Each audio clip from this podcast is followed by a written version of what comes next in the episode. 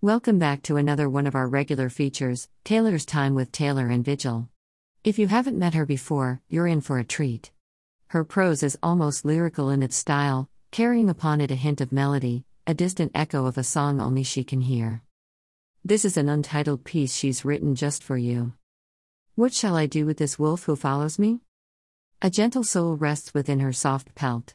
Her slender form whispers of a calm demeanor. I am not afraid of her, nor will I ever be. What shall I do with this wolf who watches me? Her eyes, beautiful and bright, reflect the brilliant hues of autumn. Her gaze holds me in a loving way. So gentle and intimate, that I think I might weep. Her eyes capture me. They embrace me.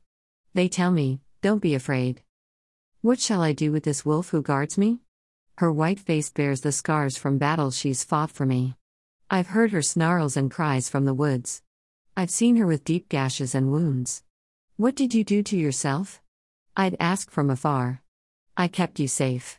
Her eyes answer. What shall I do with this wolf who loves me?